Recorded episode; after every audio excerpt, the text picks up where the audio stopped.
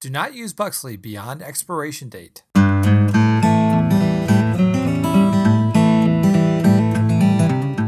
Buxley here to answer your World of Warcraft questions in this edition of Ask Buxley.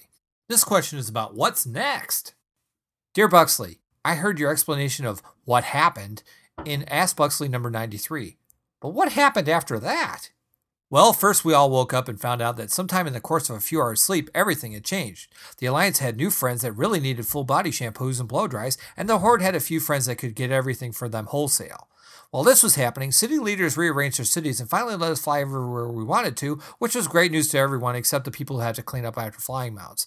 Then we all raced off to become level eighty-five.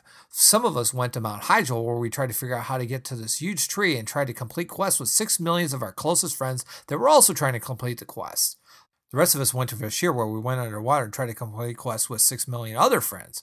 As a bonus of going there, we finally all took baths. When we were all done with that, we went into the middle of the ocean where it looked like a giant toilet was flushing because the water wouldn't stop spinning. It was extremely windy and dangerous, so we logically we jumped right in. From there, we ended up in a really huge cave where we talked to a bunch of rocks to get quests. And after we realized we couldn't just talk to any rocks we felt like to get quests, we had to find certain rocks that really did hand out quests.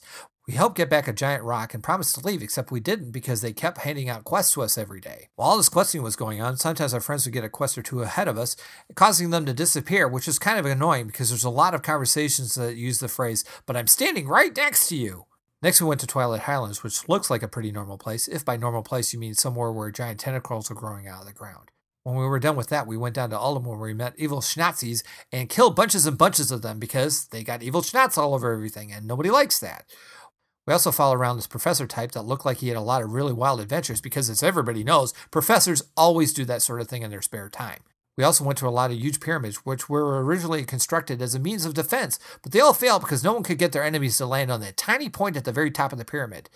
We helped everybody down in Uldum save the day, learned all about archaeology, which is basically the art of garbage collecting. We did all this, and about a week later, we were eighty-five. And that's about what happened. What happens next for Buxley? Well, I have to go off to do some secret research, and I'm afraid I'll be away for a while. I want to thank Scott for playing these segments at the end of the Instance Podcast, and I want to thank each and every one of you for listening to them as well.